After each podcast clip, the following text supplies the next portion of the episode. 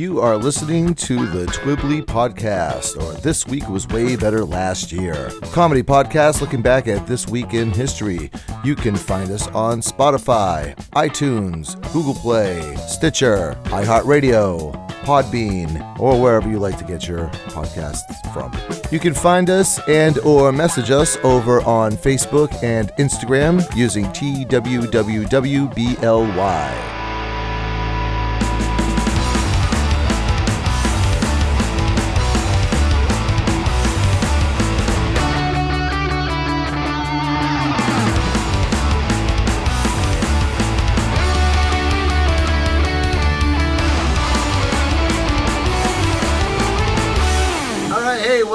Back to Twibbly, or this week was way better last year. My name is Bill with one L. With me, it is a far, far better thing that he does now than he has ever done, and it is a far, far better rest that he goes to than he's ever known. It is Jeff McLarge. I feel like that's a funeral thing. I don't know if I want to go to a far, far better rest. It might be a nice nap. I, am got a- starting a vacation week, so maybe there's that. Yeah, and I got a purple mattress not all that long ago, so I'm actually sleeping at night instead of. Oh. Uh, My mattress is like beige colored, but I put sheets on it.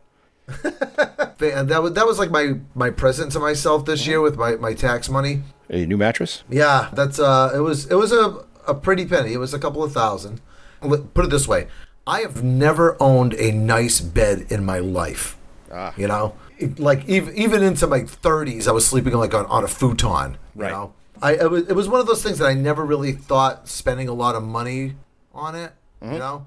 But the sales pitch is, hey, you spent a third of your life in bed, so you may as well spend the money. Right? So yeah, I don't want to run like a, a big endorsement for purple mattresses, but I like it. I like it a lot. Oh, nice. Cool. I bought mine at a. This is years ago now. We had had a mattress that we got right when I got married, so it was like 1995. And uh, it was like a $200 special that we had multiple mattress toppers on to try and make it comfortable. Yes. and eventually swapped that out for a grown-up mattress, grown-up, grown-up person's mattress, and it was like, oh. Yeah, I remember. Uh, I remember crashing at your house one time and like sleeping on your bed. Your your bed's like one of those super soft ones. yes, My mattress prior to the one that I had now, I had bought it at like a BJ's wholesale club. Yeah. and it, and it had like a mattress topper built on, like a pillow top. I think Yeah. they called Yep. it. It only took me like a year before I started getting like horrible leg pain, like waking up like screaming in agony just because of like pinch points and pressure points and stuff like right, that. right, right, right. Because I mean, most mattresses, when you get to that point, you just flip them over. You know. Yeah, you can. I forget the name of the guy who ruined the flippable mattresses, but nah, they became no flip mattresses in like the end of the 1980s as a Yeah, way to well, uh, make you buy a mattress every six years instead of every 12. Well, yeah. Well, that's what happened uh, to me. Is I I tried flipping the mattress over, and the the bottom of it was like. Yeah, it was, yeah, it was like a piece of plywood. Right. So I ended up going out and buying like a, a hundred dollar mattress topper, Mm-hmm. and putting it on top of the plywood, and that's how I slept for a long time. It was actually more comfortable than the pillow top. Yeah, that's that's definitely time to get another mattress when that happens. I haven't. I've started to look around. It's almost time for me to replace the one that I have now with some kind of foam one with no springs in it. So, now maybe I'll give that one a shot. you know, go to the bed store. That's what I did. You can order it online and do like the 100 day in house thing. But Right. yeah, I just went down to the store and I tried out all the different beds and, and this, that, and the other. I mean, I was prejudiced. I went in there pretty much knowing I was going to buy a purple. Yeah.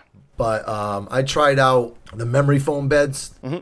Yeah. And I, I hated it because it like it made a hole. It made a bill shaped hole. And the second I rolled over, I like fell into the hole, never to Yeah, yeah, return. yeah. Yes, that's a, that's definitely if you need if you need to put crampons and uh and a bunch of carabiners next to the bed when you go to sleep, you probably want a different mattress.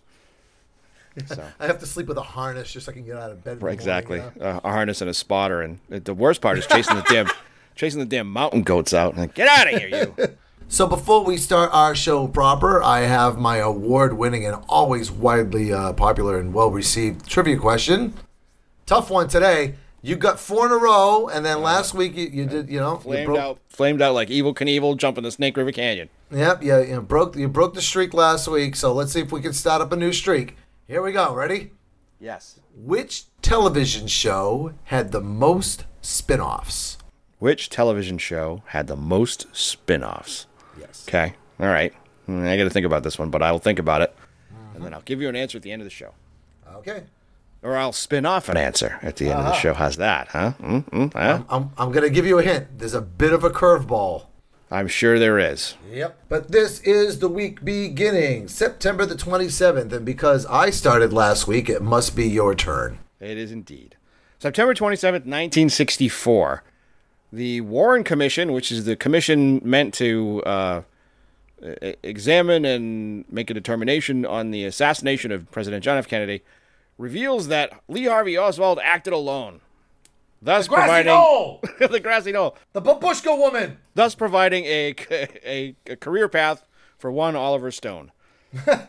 Believe what you want. It, this wasn't the first thing that became like a giant conspiracy theory, but it's the one that I remember the most because it seems to be the one that spread the furthest and seeded a whole bunch of other weird anti-government conspiracy theories in its wake. So the the multiple shooters for JFK definitely is is something to be to be looked at. Oh, thankfully, nothing like that goes on anymore. Oh, thanks of to, course not. thanks No, to, no. thanks to the internet. Of uh, course.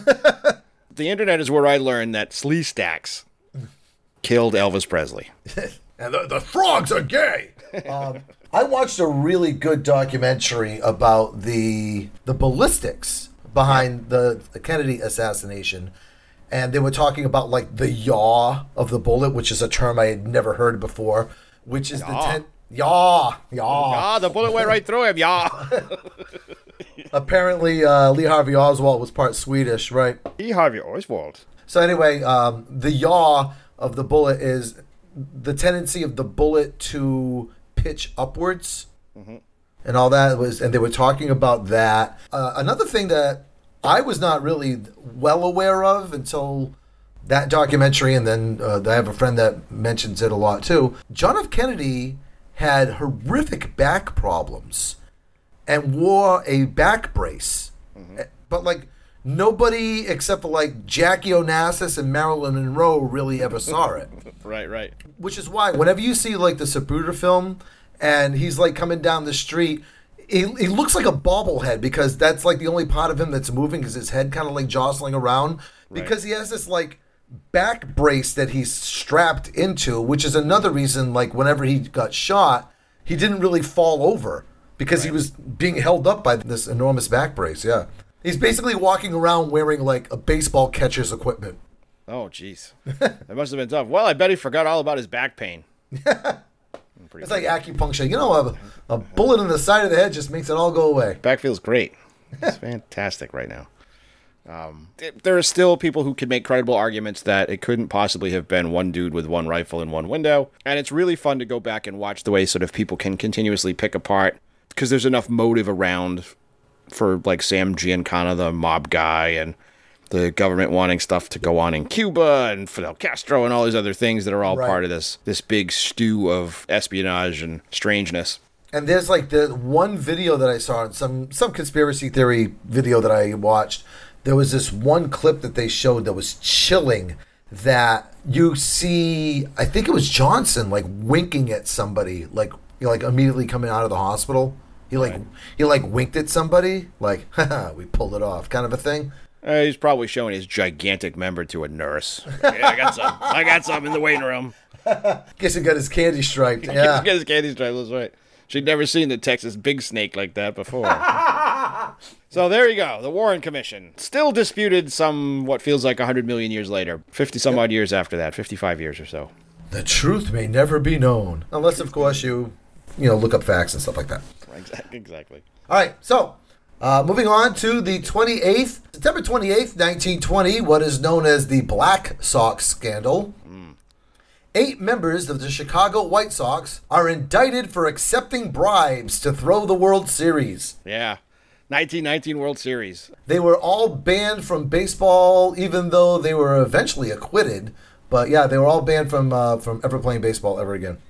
They had a lot kind of working against them. One is they flamed out spectacularly in the World Series, and two, it was they hadn't really established rules about taking money for stuff. So eh, some ethical questions that suggest they may have been able to throw the game if they took money. But uh, baseball's always had a weird kind of undercurrent of sh- things that are shady for until somebody realizes, like, hey, you can't do that, and then they amend the rules. So You never said we couldn't take a Right. bribe. What do you what do you mean? This guy, I can't take fifty bucks. Like you guys only pay me eighty five dollars a month. you know, I can't take fifty bucks from this other guy so that you know to make that. Nope, not anymore. Baseball, for all its weirdness and all of its really extravagant rules, it seems if you don't write it down, people will do it. You know, there's all. yeah, that's a great description of how baseball rules came to be. Yeah. like all the different ways of like, you know, spitballs and stuff like that. I re- I remember uh, as a kid hearing about a pitcher that used to put a little bit of Vaseline on the brim of his hat. And then he would wipe his thumb on his hat to pick up the Vaseline to uh, load up the ball for a, uh, for a spitball. Baseball's funny that way, and uh, I guess it goes to show that uh, for a game that moves as slowly as baseball does, and baseball moves pretty slowly, it's still like a living organism that's constantly under periods of evolution that are punctuated by things like this kind of scandal. I know at some point in this year we're gonna bump into the week where forget the the pitcher's name, but the guy throws a perfect game while he's wanked on LSD. so You didn't say I couldn't take LSD. exactly. I don't see that in writing anywhere. You can say that uh, not till next year when you see the amended rules. Like now you can't do that. Ah, that guy ruined it.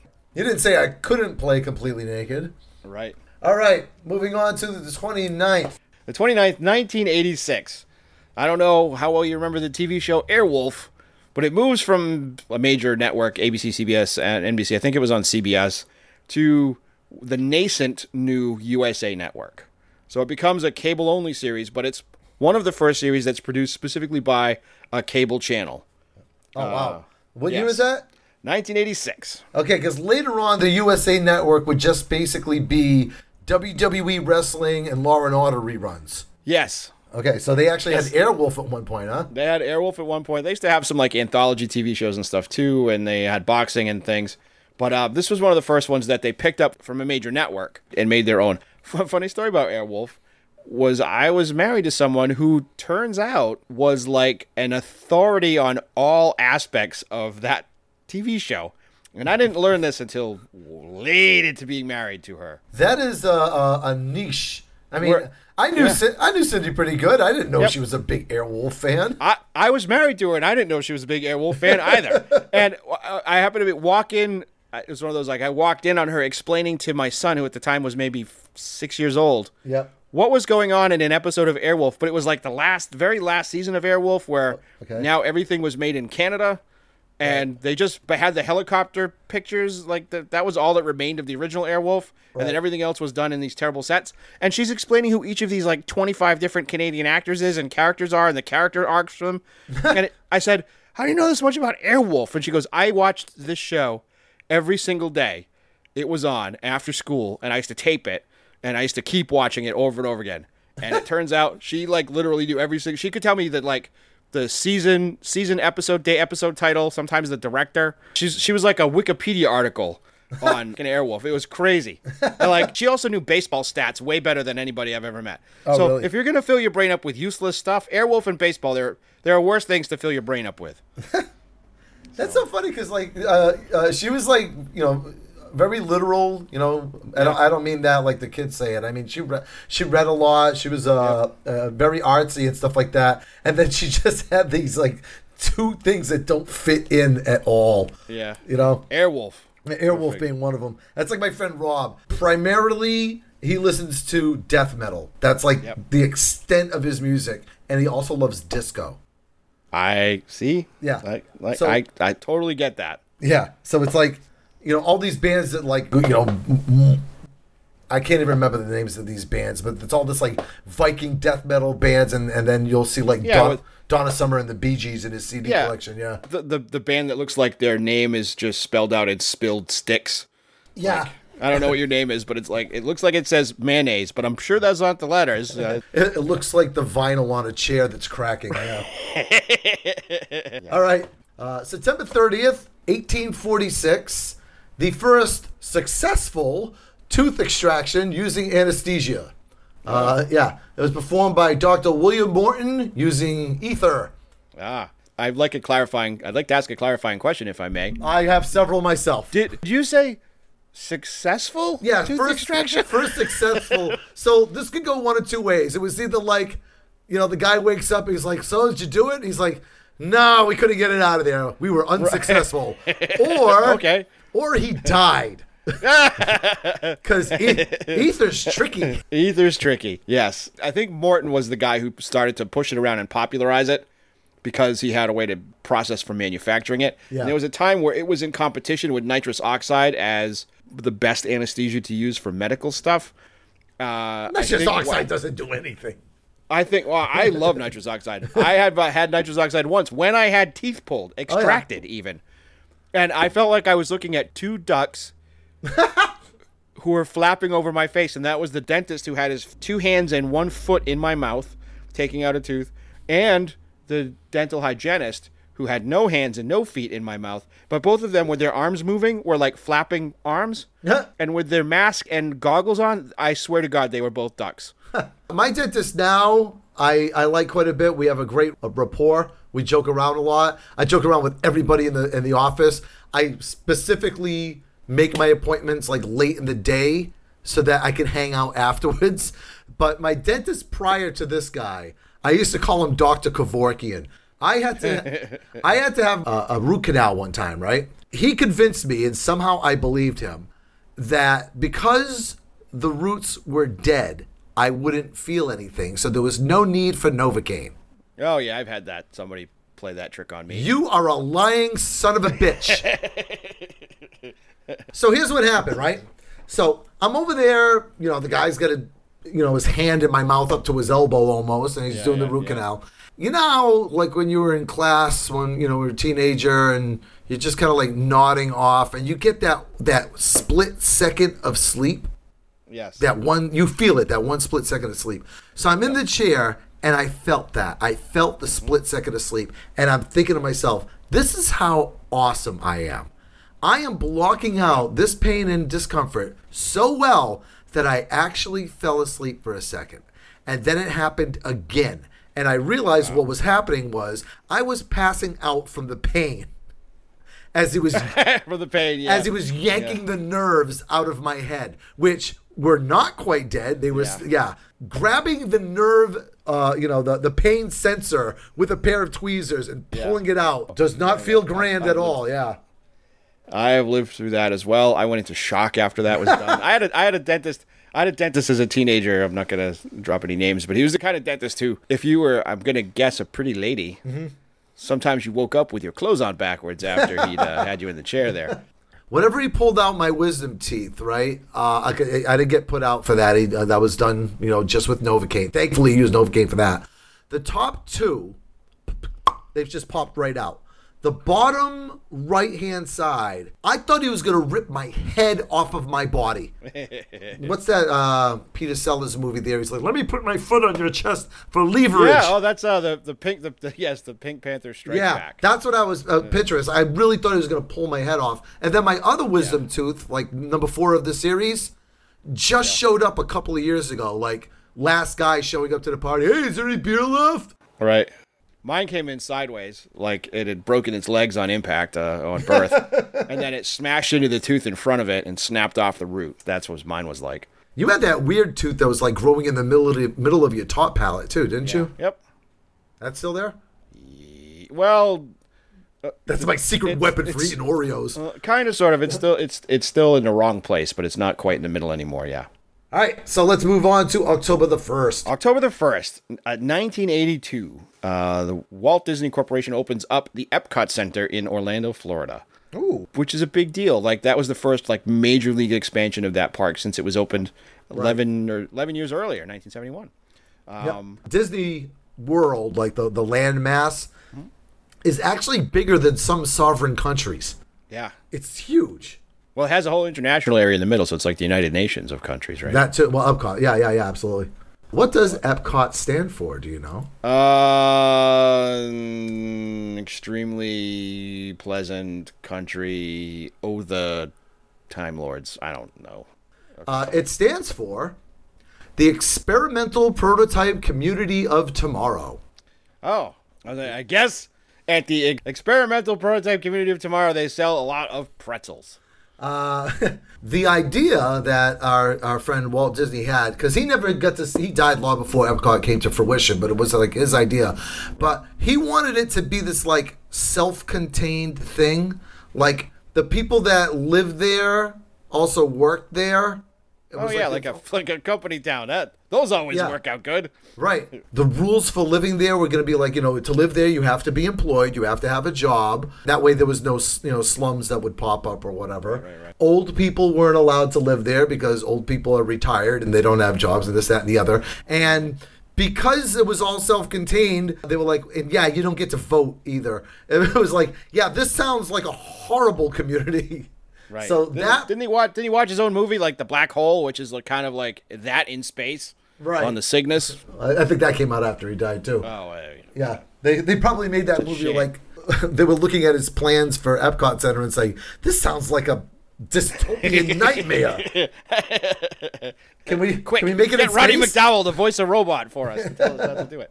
So now Epcot Center is, you know, it's broken up into kind of like different sections. Uh, the beginning, when you first walk in, is like the land of tomorrow, um, which kind of seals its own fate because if you don't keep up with the technology, the land of tomorrow becomes the land of today and then ultimately the land of yesterday.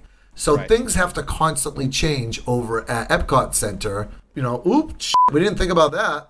Uh, the back section of Epcot is what they call the World Showcase. And they oh, have, yeah, they have little different sections that are representative of different countries. And it was supposed to expand to include many, many new countries along the way. But out of the original set, they added like two new ones, like in the 90s, and then they haven't added any since. And I'm gonna guess it isn't like like there used to be at, at certain World's fairs and stuff. I think even for a while in New York City there was a cultural. I'm saying that with air quotes. Cultural exhibits of indigenous peoples. so they'd have like Inuits and Well, pygmies yeah. from New Guinea and stuff who like they don't have jobs. They live like in an enclosure that's like a zoo enclosure that looks like Papua New Guinea or you know the middle of like New Brunswick, Canada, or wherever. That was the other idea for Epcot Center was to be kind of like a permanent World's Fair. I'm sure that works out well. Yeah. When you have Walt, we can't have a human zoo. But why? Because we can't have a human zoo, Walt. It just it's just not done. You Just So- can't do it. I wanted a human zoo. I wanted to, I wanted to open a. I haven't been to Epcot in a long time. I'm making it my mission. I want to go down there this year. I'm going down to Florida in a couple of weeks. I want to go to Epcot while I'm there. Over the years, they've kind of gotten away from you know the World Showcase and the the other stuff that they have, like the you know the Land of Tomorrow and stuff. And they've kind of like added more thrill rides and stuff because you, you got to keep up with uh, popular. People don't want to go to amusement parks to learn things, Bill. Yeah, They pop- want to go to amusement parks to go on roller coasters and get spun around so bad they throw up their nachos. Exactly, right. I remember some years ago we had gone down there, my friend Greg and I, and we had uh, procured some passes, let's put it that way, and we got thrown out. I'll, I'll leave you the uh, I'll leave out the details, but let's just say we are lucky we just got thrown out and not arrested. Um, but the next day we were back in the park and we managed to talk our way into the aquarium, like on top of the living seas. Like I could have jumped into the tank and really got arrested. There you go. Or eaten. Oh, or eaten, yeah, yeah, yeah. Yeah. All right, so uh, moving on from the Epcot Center to an Oasis. October the 2nd, 1995, Oasis, rock band uh, Beatles prototype of tomorrow, released their second album, What's the Story Morning Glory. And it sells a record 347,000 copies in its first week. Whew. That's the record where they sort of really broke hard in the United States with Champagne Supernova and Wonderwall. Yep. Uh, good record. That's a fine album.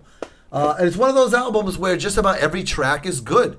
Like like the tracks that weren't released as singles are, are fine. Like She's Electric is one of my favorite songs on that album. a lot of one of the things that you'll know about Oasis is they a lot of their records are sound the same, especially the records that have come after Oasis uh, fell apart because the two brothers hate one another. Right. So so anything Noel Gallagher's in sounds like Oasis, and anything that Liam Gallagher's in also sounds like Oasis. You could be fooled into thinking that you're seeing either band if you don't really can't really tell the brothers apart. They're, they're, they're a tough looking couple of brothers. Um, They are. Well, the thing is, like, yeah, you can tell is like Noel Gallagher has a guitar strapped on him. Yeah. Liam Gallagher doesn't. Yeah, he's a little- That's the yeah. only way you can tell a little taller, right? Did you ever see, see or hear the story about the last Oasis gig? No. like they got into, the two brothers got into a fight and uh That's unusual. yeah and like liam was like gave him the two finger salute and walked walked out so the rest of the band continued and did the show and noel gallagher sang all the songs meanwhile liam showed up for the gig and sat in the balcony and just heckled the band through the entire show Liam Gallagher's up there drinking and smoking in the balcony. He's like, "Well, come down here and sing. come on down and sing." You know, all right. And he turned to the audience like, "My brother's, you know, doesn't feel like coming down and singing to you guys tonight, so it's up to me. Sorry about that. I don't sing as well." Yeah. And and played. I watched that when it aired. Oh, really? And it was yeah. I I remember that really well. That was a great. That was a great show. Oh. And it made me really appreciate Noel Gallagher as a performer because he was able to do that. Yeah. Liam Gallagher, I guess you're, you're just a dick, dude. If I mean, I can understand there's been plenty of bands where the, uh, the band members don't get along, but when it comes down to the show, it's not about you. It's about the audience. Suck it up. Go do a good show. Right. Uh, exactly the same conversation that multiple people have had with like Axl Rose before he f- flames out and destroys a tour. Right. Poor Axl. Imagine that. We should put a super group together of like just band members that are just notoriously horrible to work with. Oh yeah. Like, well, I mean, one of them's dead now, but get like the Van Halen brothers, right. Jerry Only and and Glenn Danzig from the Misfits. They were notoriously hard to work together. The guys from O, the two brothers from Oasis, and Uh, uh, d- um, uh, Chuck Berry. All right, guys, in the key of E, just follow along. Who's that guy then? you know, you know what else too. There's three other members in Oasis that were just like kind of standing around with their dicks in their hand, like, Yeah. um, so we're gonna play. Uh, what are So we gonna guess, do? Yeah. do we get paid if we don't go on stage? Yeah. I don't know. That whole group, though, like everybody except for Noel, Yep. they continued to tour, but not as Oasis. They became a band called Beady Eye. Okay. And they've had like four or five different incarnations with, with people swapping in and out of the back that were in or involved with Oasis at one point or another. So it's really hard to tell. It's like a it's like an Alabama family reunion. So the guys in Oasis stuck with Liam and not with Noel. Yep.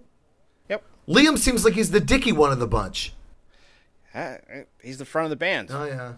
And for all his dickishness, his brother is apparently also a giant twerp. Yeah, well, at least the but Noel wrote, all the songs, but whatever. Well, again, if you listen to Beady Eye, Yep. you can tell. All right, and wrapping it up on the third. Uh, October 3rd, 1992, Sinead O'Connor, the musical guest on an episode of Saturday Night Live, begins her musical performance by tearing a picture of the Pope in half, Ah, causing widespread consternation amongst the uh, cast of SNL as well as the press the next for the next 25 years. right, yeah, Um, yeah. So uh, she was doing a cover of a Bob Marley song. I don't remember the name of the song. Um, it's immaterial at this point.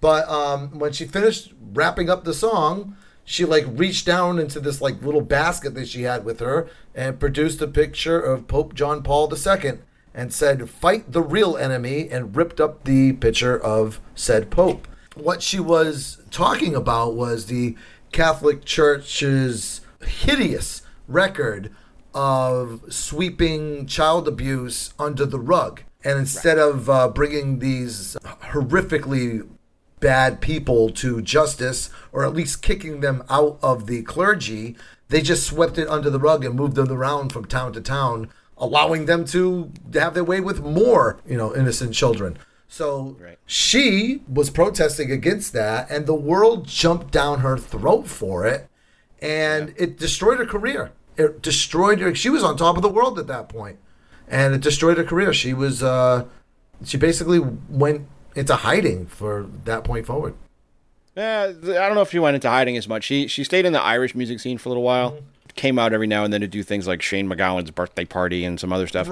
She became a, a practicing Muslim, and and sort of became a recluse. Now, in earlier in 2021, she put her autobiography out and got a whole bunch of press because one, the autobiography sold a lot, Yep. and two, she started to talk like in detail about things like tearing up the picture of the Pope and some allegations that her relationship with Prince was non-consensual and and some other stuff that sort of helped explain or flesh out some of the the things that didn't seem to make sense if you look back at her career, like some of the decisions that she made. Yeah. So there's a lot in that in that autobiography that clarify a lot of a lot of questions that that folks might have had. It's it's tragic too because she definitely got a rough turn of it, and and it was before the Me Too movement, and she had no power to really say Right, anything. and she yeah, and she suffered from depression for a lot of years too, which you know I'm gonna guess is also you know spawning from just the, this one moment in time. And right, I'll I've said it before and I'll say it again. Hey, turns out she was right. right, um, Disgusting. Uh, maybe I'm being controversial at this point, but I'll say it. Just disgusting what went on within the Catholic Church and what she was actually protesting about. Sorry. There's only so much you can do with an audience that fast to try and make an impact, and it's a shame that it it's a shame that it wasn't understood in the spirit that it was meant at the time. It it would have helped a lot, I think. Okay. All right. Let's all right. So let's snap out of the uh, that kind of a deal, and let's uh, get into the celebrity birthdays because birthdays are hap birthdays are happy. All right. Uh, so September the twenty seventh, nineteen eighty four, Canadian superstar rock and roller, I guess, uh, Miss Avril Lavigne. Yeah. Well, there you go. Uh, yeah. You don't sound like you have too much to say about her. I I well, I can name one Avril Lavigne song only because we've talked about a potential Yes. worst song ever. But I've never heard of any of her music, and I think I saw her in the movie Fast Food Nation. You- Yeah. That's literally all. Yeah, she she was not uh, much in that movie either. She had like one line, I think. Uh, but uh, Avril Lavigne, she's you know a Canadian pop star. They kind of pushed her forward with you know kind of like an edgy little role model for little girls. And um, she put out a couple of albums, and then she got married to I can't remember his name, but he was like the singer from that like pop punk band Sum 41.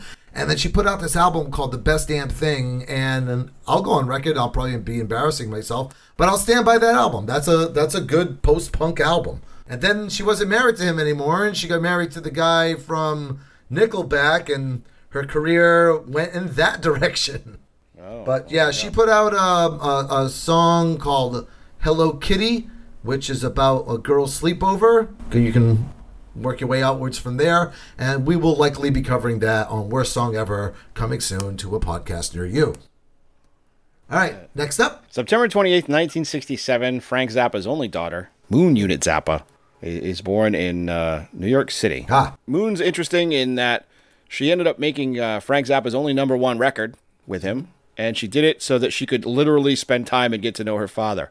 And she was a teenager, late teenager by then, so it was like 1980 or Right, so. she did the lead vocals she- for for the song Girl. Valley Girl, right? Which was which was a huge hit. I remember them doing like well, the the song was it was you know it's a Frank Zappa song, and it was her, it was Moon, Moon Unit, just talking in all this like Valley Girl slang. The I remember hearing on Casey Kasem's American Top Forty her talking and saying, "Yeah, the thing is, is I'm not a Valley Girl. I don't talk like that. I." I'm around people that talk like that, but I'm, I don't. I don't talk Right. like that. Yeah. It's- it sort of falls in with this sort of type of music that Frank Zappa used to do to illustrate some of the weirdness of the like just general life around him. So, good song, uh, interesting person, and the only number one. She was on. She was featured on that Gene Simmons album that we talked about a couple of weeks ago. That's right. Yes. And oh my God, do you remember when she was on Solid Gold performing?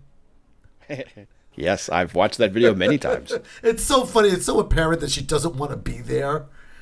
She's like out there in this like sundress, like lip syncing her parts, and all the Solid Gold dancers are trying to make it look enthusiastic, but it's just That that song has a weird timing signature. Like it's a Frank Yeah. Zappa song, so it's not four four measure for sure.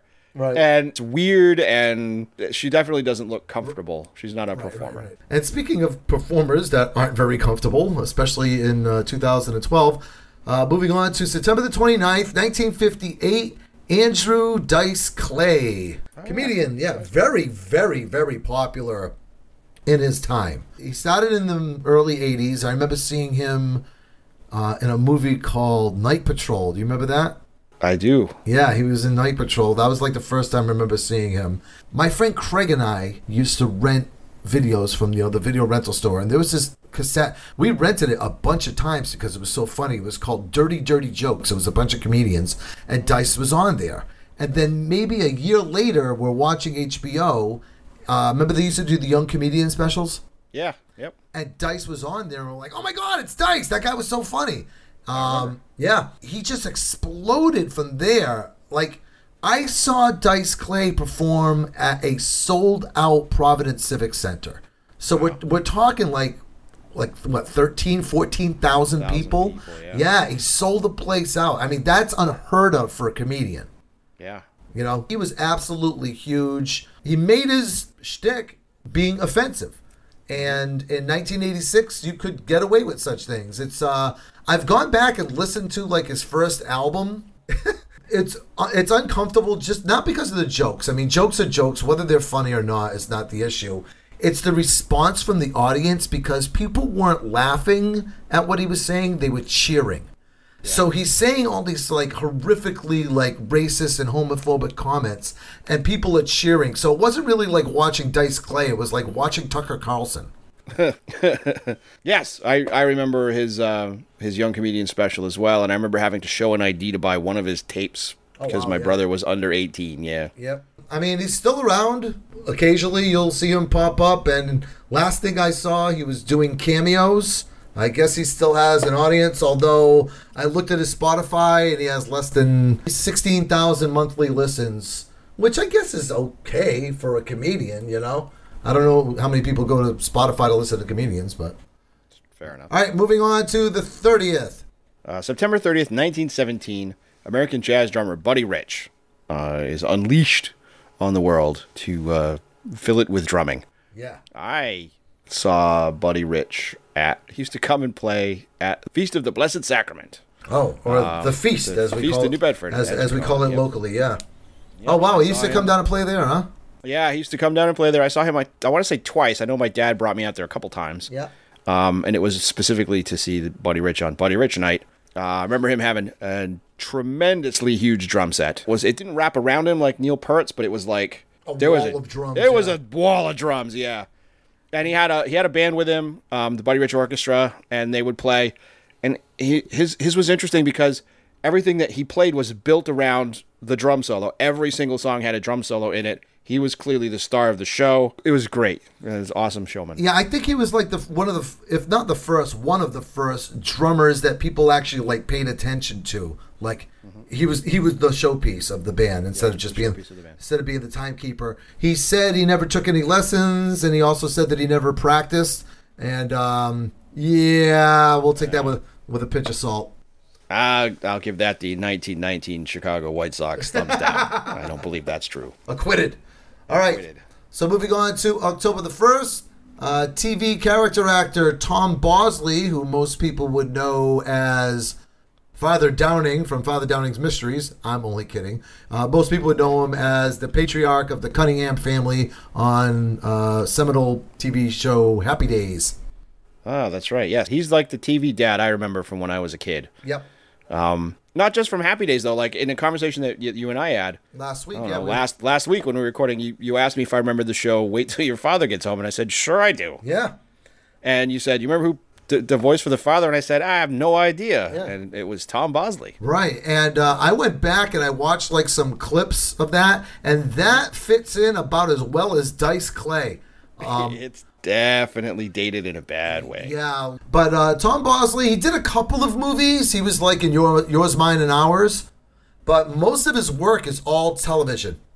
Yeah. Yep. Seemed like a nice enough guy. I actually remember whenever Happy Days aired their final episode, it was, uh, you know, Joanie was marrying Chachi.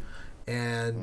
Uh, For foreshadowing. Yeah, and That's whenever, foreshadowing. That's foreshadowing, kids. And whenever he did the toast for the wedding, about halfway through the toast, he turned towards the camera and then started talking, like breaking the fourth wall and talking to the audience. It was really cool. Nice. And I, I'm sure after that and before the Father Dowling Mysteries, Yep. I'm sure he, he did a couple of stints on, you know, Love Boat or Fantasy Island or Yeah. or God knows what else. You know those those shows where it's like an ensemble cast mixed in with the regular weekly cast. Yeah, right, right, right. You know, Welcome to Fantasy Island. What would you like, Mister Bosley? Oh, I want Marion Ross for real. Getting in them. I'm getting under that apron right now. I see the way she looks at Fonzie. I want her to look at me like that. Oh, Howard, you're getting frisky. All right, moving on to the second. Speaking of frisky, somebody that can stay. Speaking of frisky. somebody can stay frisky for days at a time. is rumored to stay frisky for days at a time, although he is currently residing in the Where Are They Now file. Yep. October 2nd, 50. 1951, Gordon Sumner, known better to the world as Sting, the lead singer and bass player for the police, Yep. maker of adult contemporary records in the 1980s that are less desirable than spending an evening with Andrew Dice Clay. Um, the Police are one of my top five favorite bands of all time.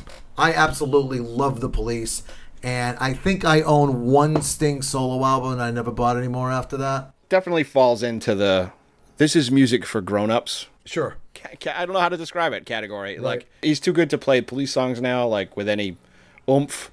So I'm gonna make like artsy music that's super overproduced and, and uh, Hey, we could stick Sting into our uh, Battle Royale band. oh He's yes, another one that's yes, we get people that are hard to work notoriously with. hard to work with. Yeah. Yes, Sting was the principal songwriter for the police. He wrote like 99% of the songs, but occasionally the other guys would write stuff, like maybe one or two songs per album. right. And there's an instrumental on, I think it's on the Zenyatta Mondatta album. The other guys in the band wrote it. And Sting hated it so much that he took the tapes, put them in a shoebox, and buried it behind the studio. And he wrote, he wrote on the box "Behind My Camel." So whenever they found like the box, or he told them where the box was and all that, they were like, "It says behind my camel. What's behind my camel?" And Sting goes, "A big pile of shit." Gosh, I wonder why they don't tour anymore. And uh, wrapping up the birthdays, sadly, this one won't have a reunion tour either. On October the 3rd, 1944, Roy Horn appeared in the world. Um, oh yeah. Roy Horn is the Roy of Siegfried and Roy. Oh, I like those guys. They're great. wow. That was that's tough. That's a tough joke. Yep, Roy uh, and Siegfried and Roy were German magicians. They were German, weren't they? They're German magicians, I yeah, Yeah. Uh, magicians, they had big, huge, spectacular uh, illusion shows over in Las Vegas for many, many, many years. Their shows featured lots of big cats. And unfortunately, it was right on Roy's birthday, too. Roy was attacked by one of their big cats on the stage. He lived on, but he, he never was able to, you know, perform ever again after that. And then he passed away sadly uh, last year. You know, complications led up from being mauled by a giant cat. Yeah. Eesh. Yeah, that sucks. And I guess I remember when that this happened and there was a big outcry, not so much for like sympathy for Roy Horn, but it was more like, well, why do you work with those giant animals for anyway? No one should have those giant animals, blah blah. And there was this like big discussion of the ethical nature of like having giant animals in a in an act, Right. as opposed to like, man, this dude who's been taking care of these animals for 30 years very very well, Right. just got his face eaten. Yeah, those tigers were living high off the hog. It's not like they were, uh, Right. you know, they weren't being pampered, right? And Right, uh, right, right. you would see them, you know, they had a genuine love back and forth with with, with the cats and and him, you know, him and Siegfried. Yeah, it was that was an unfortunate incident. Penn and Teller. Or Penn, because he's the one that's a big mouth. Make fun of the, like the way that they dress and perform and stuff like that because they were very flashy and Penn and Teller aren't. Every time he made fun of them, they, you know, either Siegfried or Roy would call him up and say, would thank him. He was like, "Oh, thank you so much for the press." Right for the Yeah, for the were- for the they- mention. He goes, "They they were impossible to hate. They were just great guys." Yeah, I, I've heard that they were super nice to their fans too, and and were always accessible. And And uh, hey, you know who's not really nice to his fans and accessible? no, The worst song ever. So our feature for this week's worst song ever uh, is our good friend, and we just kind of briefly mentioned him a couple of seconds ago, Scott Baio. Jeff, ah, did you know that Scott Baio recorded a couple of albums? I have a vague, fuzzy, gloomy, foggy memory of him releasing music when I was in my very very late childhood. Yeah, it feels more like a fever dream than anything else. It is almost impossible to get confirmation that this guy recorded music because I, I, I know he did because he had a song called "What Was in That Kiss," a song about roofies apparently. Yes, yeah, he had another he had another single called "How Do You Talk to Girls," which was actually a cover song by Rick Springfield. But let's let's just concentrate on this single "What Was in That Kiss." Here's the clip. Oh, last night when we were together, it all just fell into place. Oh, last night should have gone on forever,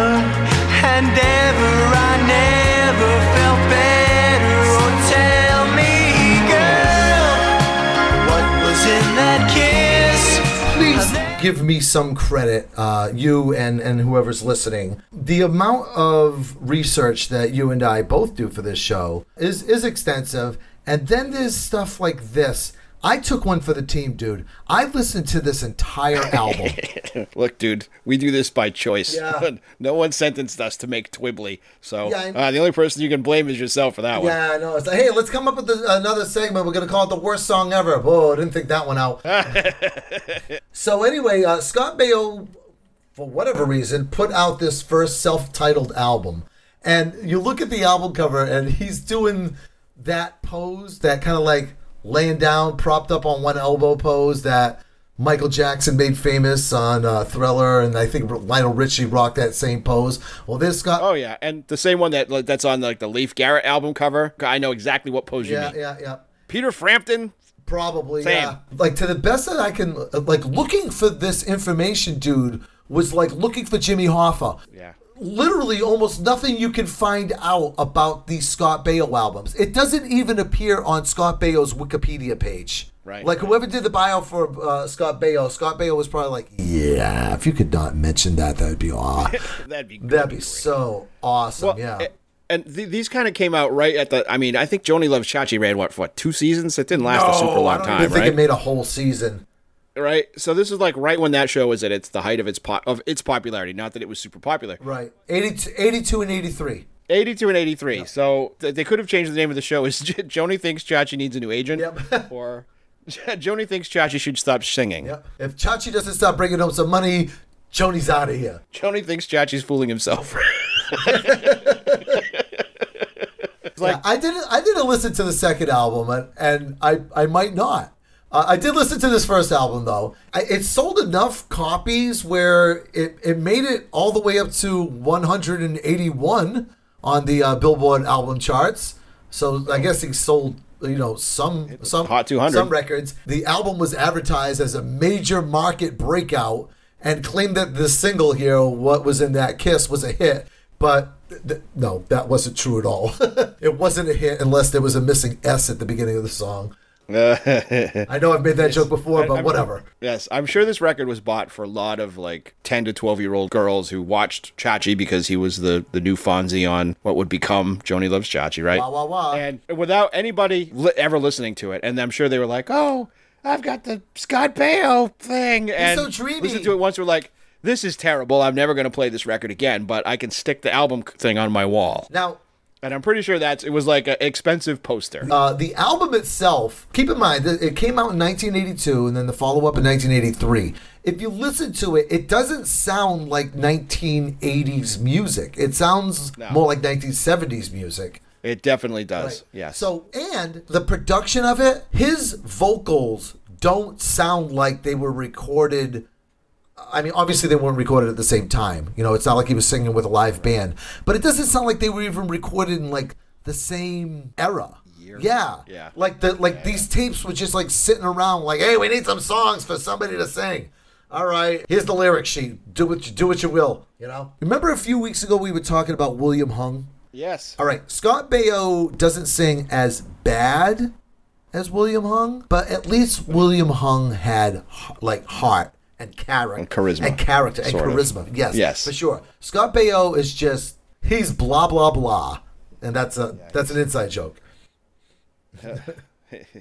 I, I will say that he went on to greater success than than as a singer. Yes. Um, Remember the movie Zapped? I do. He was uh, with And, Zenith with, uh, uh, with, Willie, with Willie with, Aames. uh, yeah, long, yeah, yeah. He also was on Charles in Charge with Willie Aames. in Charge. And uh, there's a third rail conversation that we're not going to have on this show. Now, um, went on and he, he came in to fill in again for Henry Winkler's character on Arrested Development, Yes. which was really funny Yep. as Bob Loblaw. Yeah, Bob Bob blah blah's law blog. Yep. No, what was so funny was whenever I was looking up Scott Baio, one of the like recommended searches on Google was how does Scott Baio make money? I'm sure he gets plenty of residuals for his, his all of his years in acting. Well, uh, I know over on Spotify, Scott Baio has 171 monthly listens. Now, I ran the numbers. That comes out to a cool $6 at the end of the year. Rolling in it. I bet if you go to a used record store, you may be able to find your own record for less. I than $6. bet you you can't. I bet you can't either. All right, so uh, before we go, I do have my award winning and always well received trivia question. The trivia question was uh, What was the television show that had the most spin offs? All right, are you ready? I am. For me to start a new run of correct answers. Mm-hmm. My answer to this is Star Trek. It is not. So I'm going to go through the list of spin-offs that are in Star Trek, and you tell me if this show that you're going to tell me has fewer. Okay. Star Trek, Yep. Star Trek the animated series, Star Trek the Next Generation, mm-hmm. Star Trek Deep Space 9, Yep. Star Trek Voyager, Star Trek Enterprise, Star Trek Discovery, Picard, Star Trek Lower Decks, and Star Trek New Frontier. All right. So that's 10. So maybe you are right. Because the one I have here is are you ready for this? I'm ready. Love American Style. Okay. Love American Style and it was an anthology series. And Love American Style spawned Wait Till Your Father Gets Home, which was an episode called Love and the Old Fashioned Father. Right. And it had another episode called Love and the TV Set, which later became the Happy Days series. Now the Happy Days series, oh sorry, and then um then there was also the new Love American Style. So there's there's three. Happy Days spawned Laverne and Shirley, Blansky's Beauties, Mork and Mindy, Out of the Blue, Fonz and the Happy Days Gang, and Joanie Loves Chachi. That's 11. I would argue that going from one seven minute anthology segment on Love American Style to Happy Days is a spin off. But then I would that- say that Happy that- Days itself has its own set of spin offs and it's not specific to Love American Style. That's why I say it's a it's a curveball. All right, so you know what? I'll give it to you. I'll say I'll say Star Trek, even though, yeah, because that one's more direct, where Love American Style is more of an indirect. Right. But that's gonna wrap up the show for this week. Uh, we will see you back here in seven days. Uh, have a great week, everybody. Say goodnight, right. Jeff. Good night, Jeff. Bye. All right, bye, guys. Hey, thanks for listening to Twibbly, or This Week Was Way Better Last Year. Special thanks to James Coster for our theme music. You can find us and message us on Instagram and Facebook using TWWWBLY. Make sure you tell all of your friends about our podcast. Then go out and make new friends and tell them about it too.